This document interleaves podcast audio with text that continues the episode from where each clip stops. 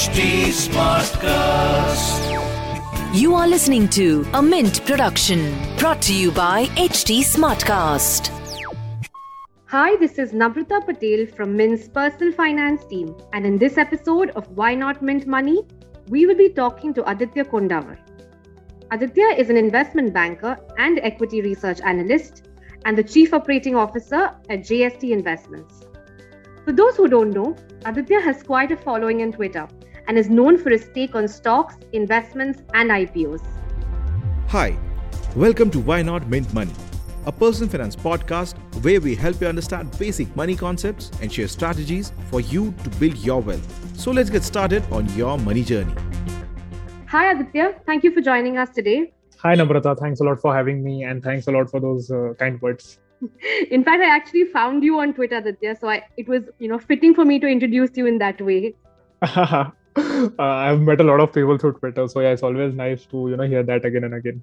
Yes, I did read your interesting takes on a few IPOs and stocks, and that's how I, you know, kind of discovered you. Thank you so much, Namrata. So, you're welcome. So, Aditya, you know, I can safely say you now fall into that category of financial influencers. And so I thought of inviting you on the podcast to know more about your personal investment journey. So, take us through your personal investment philosophy. Sure. So, Namrata, uh, my relationship with money uh, on a very serious note started in 2012 uh, when I was pursuing my bachelor's. So, I was in Manipal University, and uh, you know, my our, our family financial condition wasn't really good at all. Uh, in fact, you know, my dad's business had just run into the ground, and uh, to put it very mildly, we were literally on the road. We had no savings, we had no house, we had nothing so you know uh, it, it uh, I, I, I had always felt that need that you know I, I would want to earn money and that too quickly. Uh, and you know it was a god sent gift that you know a lot of my classmates were dabbling in ipos so 2012 2015 uh, i dabbled in a few ipos i made money as well you know uh, it helped me create a good party fund uh, you know, for for someone who's in college, uh, earn, earning hundred percent or two hundred percent on that pocket money was like uh, like hitting a jackpot, right? But then again, I lost money in a few few bad IPOs, uh, and then you know th- that is when I started taking money and investments very seriously. Uh, if I had to summarize my philosophy regarding money, I would always uh, say that you know whatever whatever inflows I get, the first thing that I would do with that is to save aside a certain part of it uh, and invest that and then uh, take care of my expenses. So in fact again a very interesting experience from my college namrata. So we so we had a subject called principles of banking. So we had a professor called mr uh, mr pai so on first day you know he comes and he says that uh, you know uh, savings is not equal to uh, income minus expenses. It is so so he he told us this basically to put it in short. He said that you know don't spend first and then save later. You know save first and then whatever is left do your expenditures with that. So it's a very uh, i mean it would sound very simple. It would sound uh, quite stupid. But you know once you start doing it it can have a very big impact on your money the way you approach money right? Because uh, when you are spending first and then saving later you would always think that okay savings will always come last. But in the second uh, regime right in the second discipline you would always make sure that you save a certain percentage and you invest a certain percentage and then you try to tweak around your expenses. So this ensures that you have a certain discipline to life right? And it ensures that your money keeps growing so money makes money right we have a very big uh, we have a very underrated quote in the mar- uh, underrated quotes in the market right so money makes money and i i believe this was this was the only thing that i remember from college and i'm very thankful to mr pai that he taught us that Right. And absolutely. I mean, it's, you know, I don't think there's anything stupid. Rather, simple is what actually works when it comes to investments. So I guess you got the right lesson at the right age. Absolutely. So, uh, you know, Aditya, what does your portfolio look like right now? And how do you, uh, you know, invest amongst different asset classes? Sure. So, uh, Namrata, as we know, we have various asset classes. You know, we have equity, debt, gold, real estate, and we have a new asset class, uh, which is alternate asset classes, which is crypto, etc., etc. right? So for me, uh, you know, the majority of my wealth is concentrated into equities. Uh, so 86% of my wealth is into uh, direct equities. Uh, I research stocks myself. Uh, that is what I do for a living, right? So uh, I have a concentrated portfolio of eight stocks, wherein five stocks have the maximum weight. I would say I have two to three percent in PPF, uh, again over here i would like to mention that this was started uh, long back by my father and i have been continuing it from the past 7 8 years. Uh, i have 2% cash. I have one alternate alternate class which is uh, unlisted equities or pre ipo so i would say approximately 4 to 5% over there uh, spread across around 4 to 5 companies. And i have a 6% emergency corpus which i have divided into various buckets. So i have i have spread this emergency corpus across savings account uh, liquid cash, uh, debt funds, and liquid funds. Also, uh, just want to make it clear that you know I'm uh, I'm just 27. Uh, I can take that amount of risk. Uh, you know, with equities, high volatility does not really concern me or give me a bad sleep bad, bad sleep at night right? So i'm pretty comfortable with having a very uh, a majority chunk of my wealth in equities because my goal in life is to create wealth and equities is a medium to high risk game with medium to high returns. So i'm okay with that. I just wanted to make it clear. Uh, i don't have any mutual funds. Uh, i do have a pro- i do have a real estate property but i'm not counting it as such. Uh, and uh, no alternate classes such as cryptocurrency etc etc right. That's a very interesting portfolio aditya. And also i should mention you know since you mentioned that the risk appetite is what is also considered when you you know invest in stocks. Yeah. and another major aspect is that you come from an equity research background and you do have the time and the kind of knowledge base required to invest in stocks which is very important for anyone who is dabbling in stocks.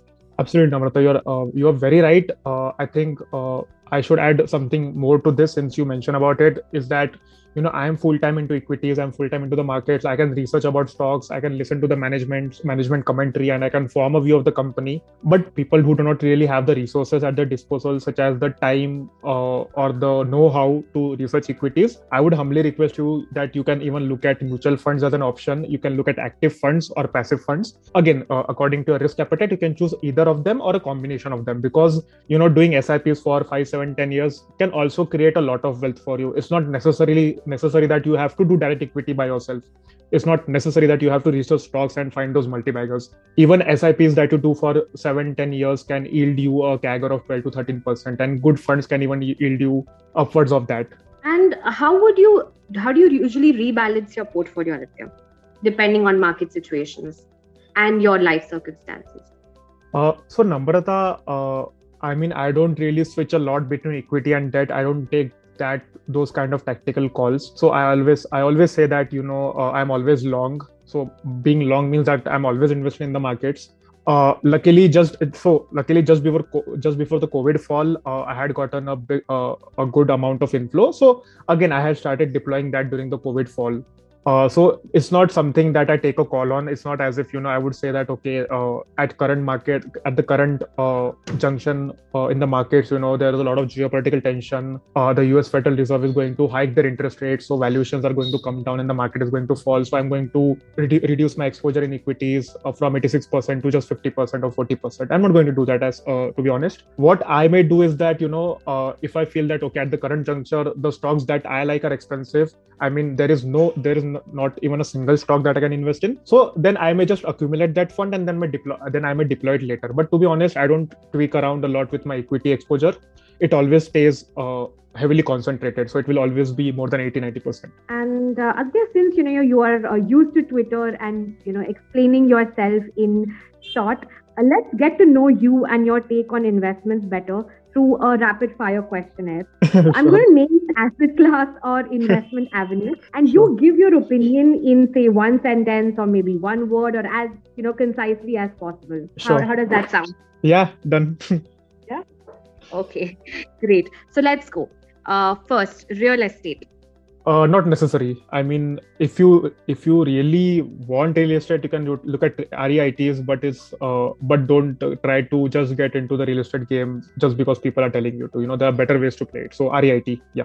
Uh, fixed deposits. Uh, not really fond of it. Uh, i don't have it uh, then unit linked insurance plans ulips not at all. Don't uh, don't mix uh, insurance and investments. Please keep them separate. Uh, don't complicate things. Simple is best in markets. So since you mentioned don't mix insurance with investments yeah. health insurance and life insurance. Health insurance uh, so uh, namrata if with your permission i would like to add a small snippet from my own journey here if you allow me definitely definitely please so do. yeah so namrata uh, you know uh, i'm a fitness freak and you know the the day i got my first salary right uh, so i had read about personal finance i had read about investments uh, so the moment i got my first salary i invested it all in the markets right that was a very big mistake that i did uh, because you know i always thought that you know i'm uh, i'm a very healthy person i'm a gym go uh, I, am a fitness freak nothing will happen to me because i'm taking care of my health but that was a very bad decision on my part uh, even if you're fit and healthy you should go ahead and buy a health insurance uh, it is it is a hedge against your life uh, i mean against against any uns, uh, unforeseen circumstances right? Uh, if anything happens to you uh, and you don't ha- you don't have to do a lot of uh, out of pocket expenses so health insurance is mandatory don't even think about it. Please go ahead and buy it. If you haven't please go ahead and buy it. And if you have a employer health insurance still go ahead and buy a personal one. And what about life insurance? So life insurance if you ascertain the need for it uh, if you have any dependents on you or if you have any obligations on in your name please go ahead and buy a life insurance. Again it is mandatory but uh, uh, depending if if uh, need if, if a need is actually there. Uh, elss schemes equity linked saving schemes. So yeah i mean uh, if you want to take i mean again uh, over here what you should do is that there is no best elss as such. Uh, you you can go through the portfolios and see which one fits your philosophy. Uh, please please uh, think about elss not at the end of the year but at the start of the year. Uh, and uh, yeah elss is a good option to take care of 80C yeah. I mean, we also already know your take on stocks and IPOs, so I'm going to ask about mutual funds yeah so mutual funds uh, is an amazing instrument. Uh, you know keep a very simple portfolio here of uh, say three to five funds. Have a mix of active passive and some international exposure as well because uh, international exposure such as us stocks uh, us us markets is where a lot of innovators are situated. So uh, with a combination of these two three things you can build a very good mutual fund portfolio. And if you if you have zero time in your life you can just pick up two three index funds and you you're, you're good to go just sip them for 7 to 10 years. Right. And i think the last question for today would be gold. So uh, i mean gold can be a part of your portfolio 5 to 10 percent. Uh, the government has come up with sovereign gold bond schemes. Gold etfs are there. And of course uh, physical gold is always there is also there. Uh, but depending on your need uh, so for example uh, I, I have spoken to a lot of people who have to pass on uh, family gold, right? So they have to purchase gold and pass it on to their children, and then they will pass it on to their children, right? So uh, in your portfolio, depending on your need, right, uh, you can have a bit of physical gold, you can have sovereign gold bond schemes, and you can have gold ETFs. Uh, all three of them will serve different purposes. All three of them will have different pros and cons, but combined, it will be a good exposure. And just to add, a gold can act as a hedge to your portfolio no, against uh, equities. Okay, Aditya, that thank you. That was fun and also very informative. Thank you for joining us today. It was a pleasure speaking to you. Thanks a lot, Namrata, for having me. And I hope you continue giving us your valuable insights on Twitter. Look forward to reading many more IPO reviews and stock analysis. Thanks a lot, Namrata. Thank you. Thank you, Aditya. That's all from today's episode of Why Not Mint Money. If you have any more questions for Aditya, or liked this episode, do drop in your comments on Twitter. My Twitter handle is Namrata Patel06. N A M R A T A P A T E L 06. Thank you for tuning in.